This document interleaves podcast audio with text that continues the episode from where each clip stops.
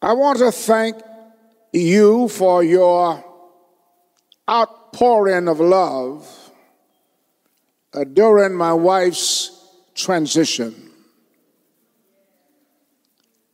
Some 50-plus preachers came from across this brotherhood and showed their love and encouragement to me. And I want you to know I am forever grateful and indebted to you for your demonstration of love. I had a picture taken with all of these preachers, and someone took a panoramic view, and I had it run off at Staples, and I have it on my wall in the office. And I saw people on the picture that I didn't even know who were there. Ain't God good? I love preachers. Amen. And I've encouraged a lot of preachers in my lifetime. I feel good. My attitude is good. Help me, Lord Jesus. And I don't have it in for nobody. I'm trying to set the record straight. Because, you know, sometimes when tough love is demonstrated, folk can't argue with the facts, so they get personal. But my heart is right. My spirit is right. And the book is right.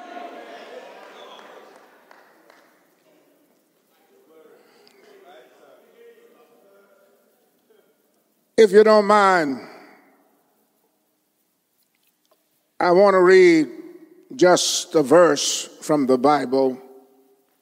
We've been here a long time, so I won't read all these verses. You scholars know it already. Hebrews. I don't be asking for she-brews. It's only Hebrews. This ain't no total equality of scripture in here. It's Hebrews. Chapter 12 and verse 28. Wherefore, we receiving a kingdom which cannot be moved. Let us have grace, whereby we may serve God acceptably with reverence and godly fear. Amen to the word of God.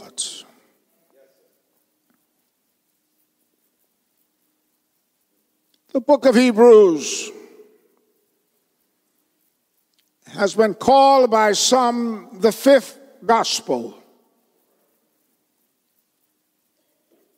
The four gospels describe Christ's ministry on earth, but this one describes his ministry in heaven at the right hand of God.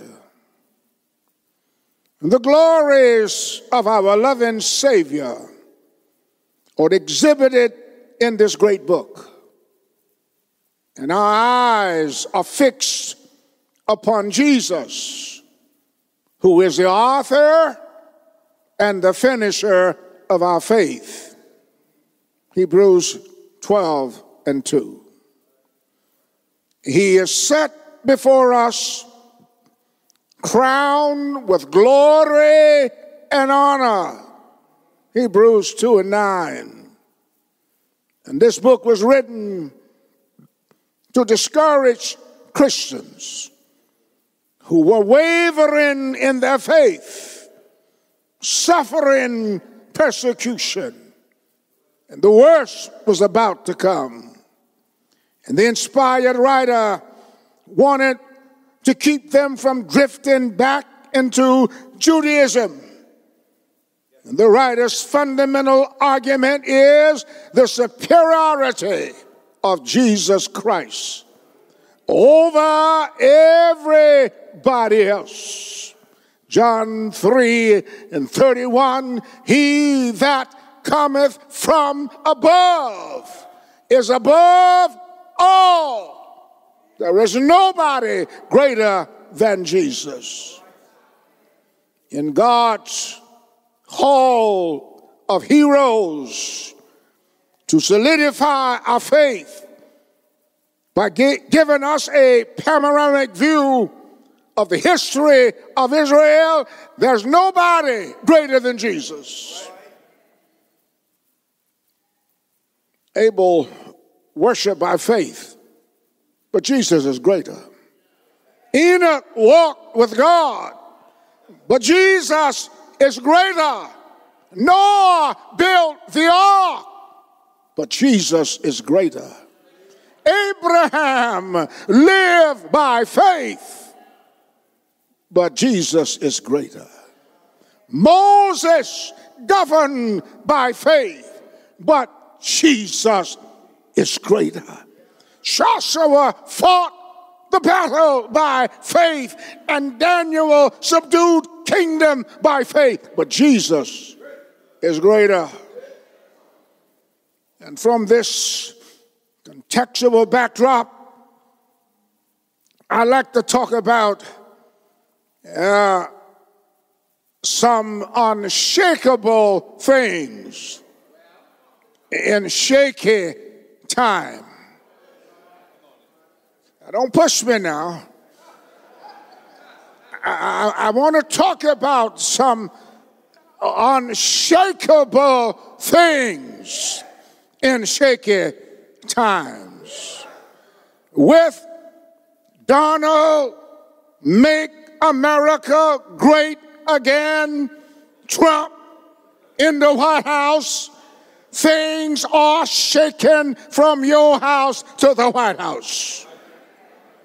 Major cosmoclitic changes are impacting every area of our lives. The family is shaky. Audacious adultery, flaunting fornication, open marriage, gay marriage, shacking up, have radically changed our views on the family. We're living in shaky times. Health can be shaken. And we see the decline and the disappearance of our loved ones. Prosperity can be shaken. Economic shockwaves have closed businesses that were 50 or 60 years old. Sears is standing on shaky ground right now. 54 years after the Civil Rights legislation of 1964, our young black men are still an endangered species by police brutality. Still can't sit down in Starbucks and wait for a friend without being arrested. Jesus, I need a little help in here. Things are shaky. And our young ladies and middle-aged ladies are having problems. Help me, somebody. Jesus, I need some help in here. The Me Too movement. I hope we don't have one in the church.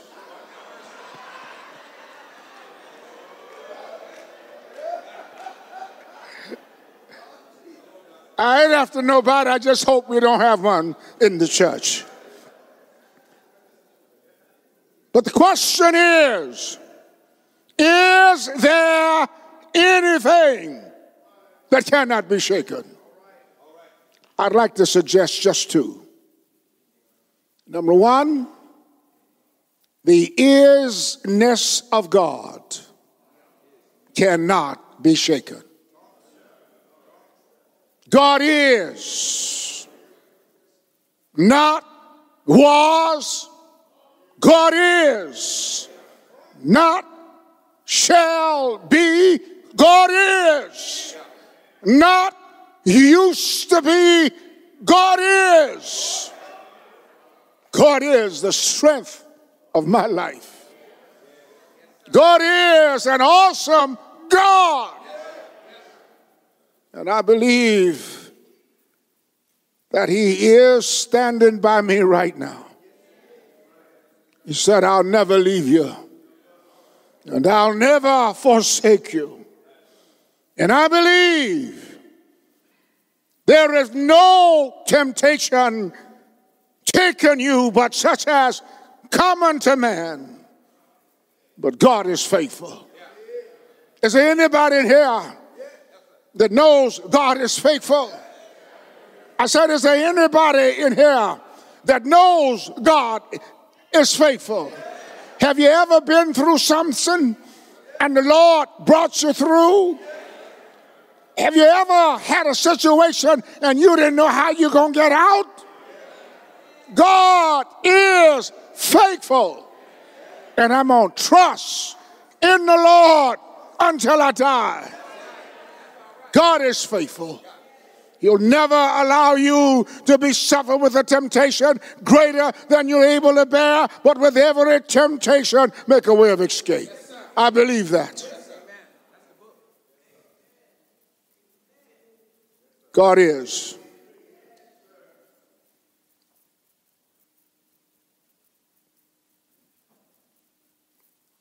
His kingdom cannot be shaken. Help me, Lord Jesus. His kingdom cannot be shaken.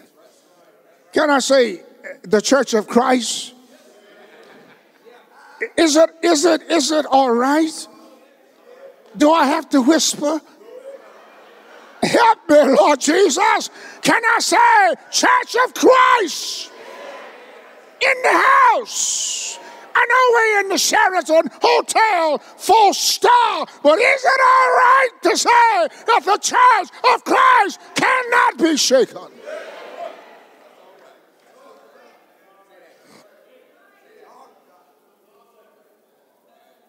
I want to say to some change agents that you cannot destroy the Church of Christ.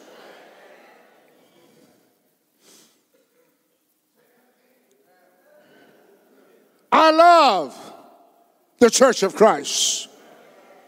I've been a member now for 67 years. I've been preaching for 63 years. Preaching at the same church for 52 years. Husband of one wife for 53 years.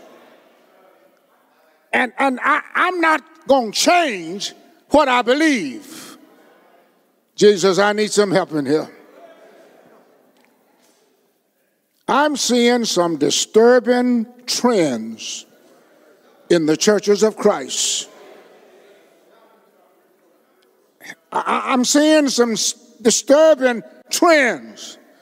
But I want you change agents to understand that this is the Lord's kingdom.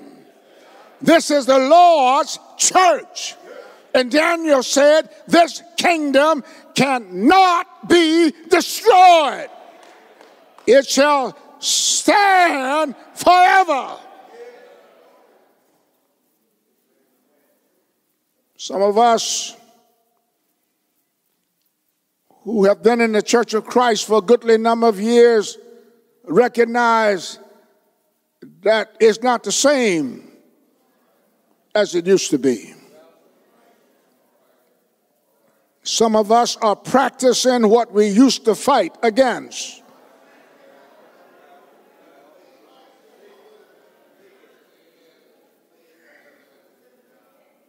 Jesus, help me, because there is turbulence in what I'm fixing to say. We used to preach against calling the preacher pastor. But now some of our preachers are called pastor. And not only pastor, but senior pastor.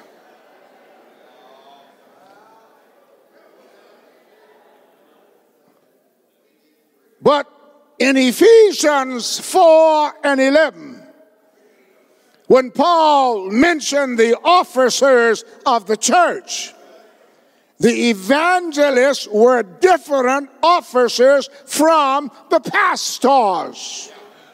I saw that. I saw that now. Yes, sir. Some teachers, some pastors, some of that. Yeah. So I asked some scholars in the church,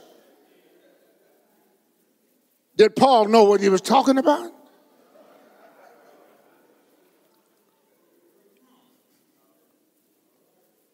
The Bible makes a distinction between the evangelists and the elders of the church. Pastor refers to one of the elders of the church. And unless a man is a minister and an elder scripturally, as an officer of the church, he ought not be called pastor.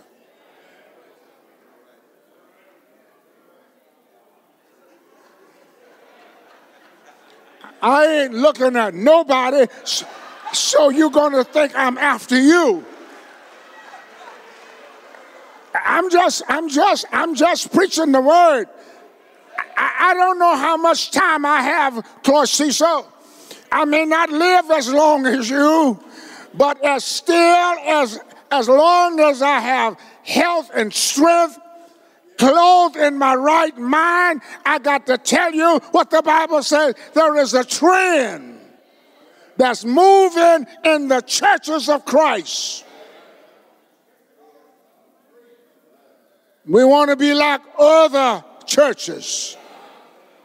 When you look up the word pastor in the dictionary, in a denominational sense, it means the preacher in charge of a congregation.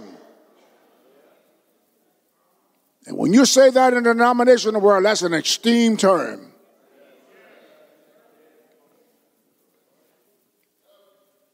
Some people ask me who are not Christians, you know, who are you? I said, I'm a minister.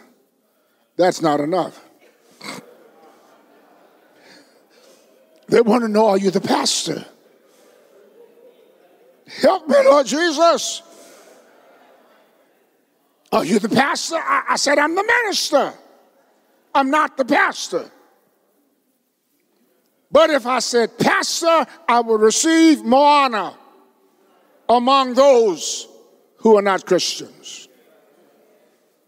Now, you can talk about other definition of the word pastor and what have you, but I only find it one time in the King James Bible. And that's Ephesians 4:11. It's mentioned several times in the Old Testament, but you're not talking about that. Help me, Lord Jesus. We are New Testament ministers. This is the trend, y'all. Watch me. We used to preach against having choirs in the worship service of the church. But now some congregations have praise teams.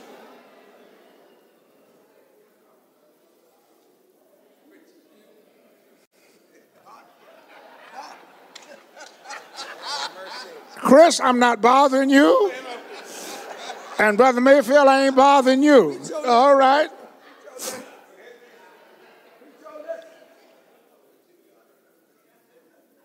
But I believe that the scripture teaches that every member of the church ought to praise God with the fruit of his lips. Just like nobody can do your communion for you or give for you, can't nobody sing for you. Say amen if you can. Help me, Lord Jesus. I went to a church of Christ, and I thought I was in the right place until I saw the praise team. And you know, I give anybody the benefit of the doubt. So I stayed around to see if this was a mental illusion. Help me, Lord Jesus. But they didn't stop.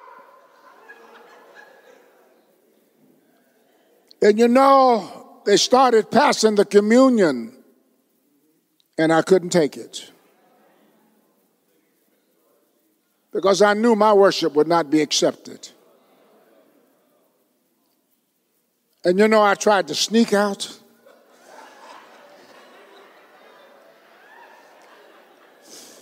I just tried to, you know, just walk out without anybody seeing me leave. But I had to leave before service was over. Because I don't believe in somebody else praising God for me. We are drifting.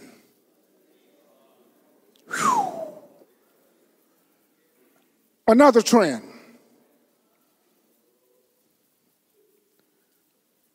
We used to preach that congregations should be identified like they were in the Bible. I know some of y'all not going to like me, but I'm 80 years old and it really doesn't matter whether you like me. I ain't got long to stay here.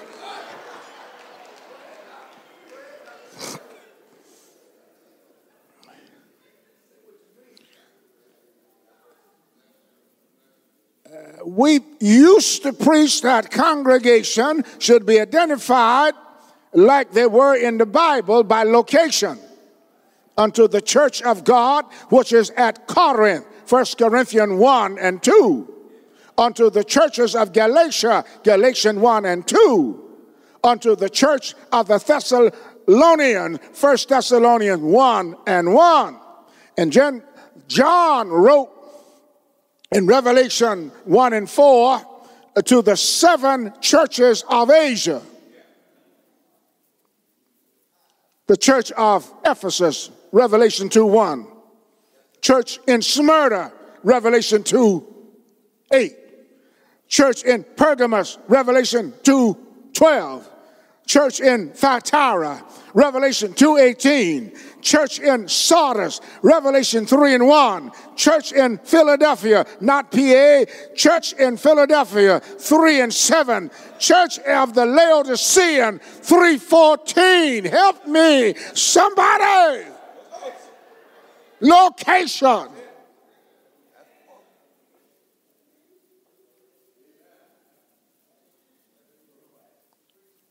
I saw on the internet the New Horizon Church of Christ.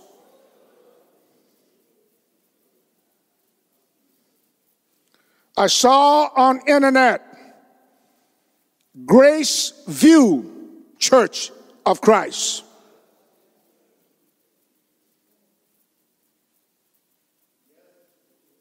That's not location. Light of the world, Church of Christ. Hope, Church of Christ. Bold believers, Church of Christ. That's not location. I didn't get one amen from you. Y'all must be scared. Y'all must be scared. I ain't scared of nobody. That's not according to location. I said we are drifting. We are slipping. We're falling gradually. And some years later, we're going to find out that we got a monster. And Jeff and Lavelle, y'all going to have to deal with it. Because I'll be gone, Washington gone. Help me, Lord Jesus.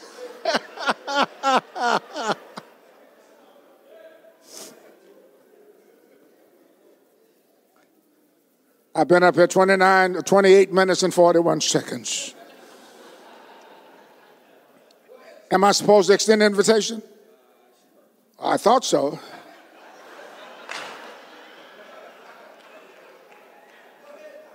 I'm getting my landing gear together. I love young preachers, but I'm not trying to be like any mega church. This is the beginning of watering down the doctrine. And we began to water down this and we water down that. And before you know it, it will not be the church of Christ. After a while, we're going to have women preachers in the churches of Christ. Help me, Lord Jesus. We used to preach the one Lord, the one faith, the one church, the one baptism, the one hope of your calling, and the one God. But let me sound my trumpet. It is hard to distinguish some gospel preachers from denominational preachers. I think I said something. Can I say it again? Today, it's difficult to distinguish a gospel preacher from a denominational preacher, and that's a shame. I don't mean we have to be mean and ugly and unkind. We have to preach the truth in love. We have all kinds of ministries in our congregation, but we preach the gospel. Amen and amen. Doctrine is watered down. Nothing but silence. Very few evangelistic sermons. Whew. Very few evangelistic sermons. Don't give the plan of salvation. Even Joel Osteen gives a plan.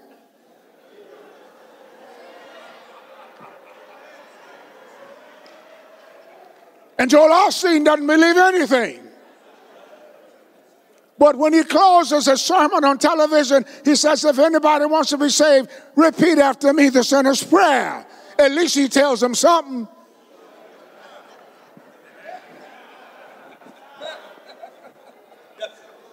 If a sinner wants to know the plan of salvation from some of our preachers, he has to get it the best way he can because they're not going to tell him.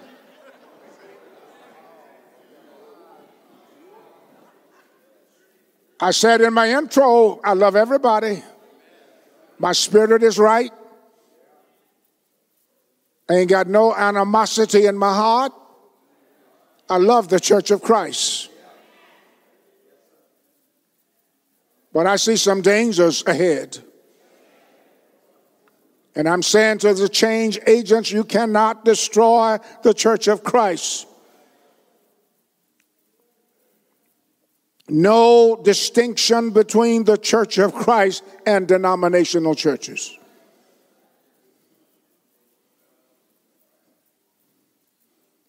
And now some are having Easter Sunday services.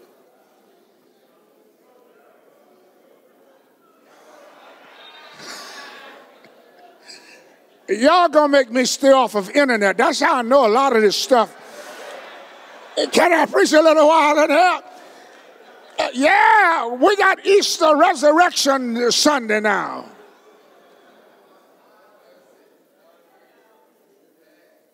But I still believe that the Resurrection Sunday is every Sunday.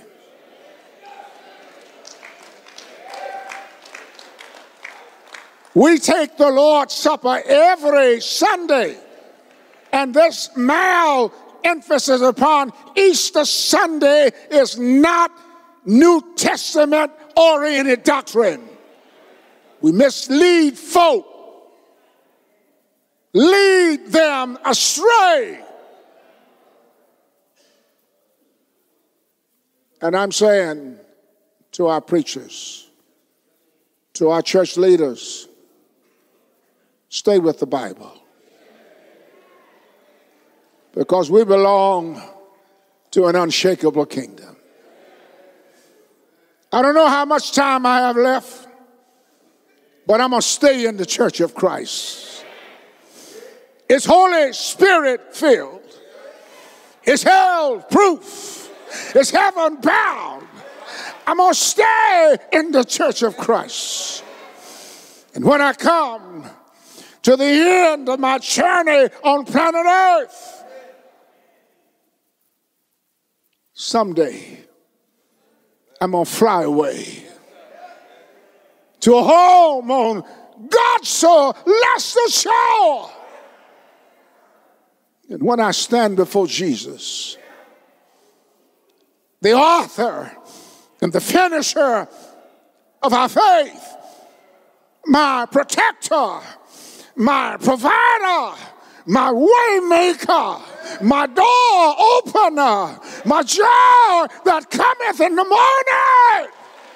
I want to hear him say, well done, thou good and faithful servant. And when them pearly gates swing open, and when the saints go marching in, I don't have to be the first one in the number, but I want to be in the number. I want to be somewhere in the number. And one of these old days, I'm going to lay my burdens down by the riverside.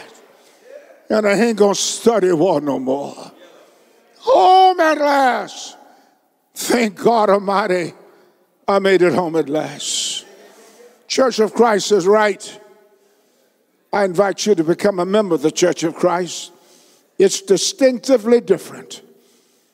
And it's the only church you can read about in the Bible. How does a man get in it? You can't raise your hand and get in it. You can't pray your way in it. You can't moan your way in it. But you got to obey the gospel of Jesus Christ. You got to hear what Jesus did for you. And can't nobody outdo what Jesus has done for us. He hung, bled, and died. But God raised him up from the dead, never to die anymore. Amen and amen. And you got to believe that with all of your heart.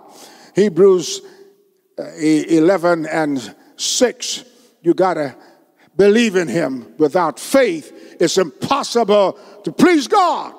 He that cometh to God must believe that he is. Except you believe that I'm he, you'll die in your sins. It's not Dr. Oz. It's not Dr. Phil. Can't fix it. It's not Sister Oprah. But it's Jesus. It's not Confucius. It's not Buddha. But it's Jesus. I am the way, truth, and the life, and nobody can come to the Father but by me. And then you repent of your sins. Luke 13:3 and 5. Change your mind about what is wrong and accept what the Bible says about sin, even though America has redefined sin. Two men can get married and no sin, according to the law.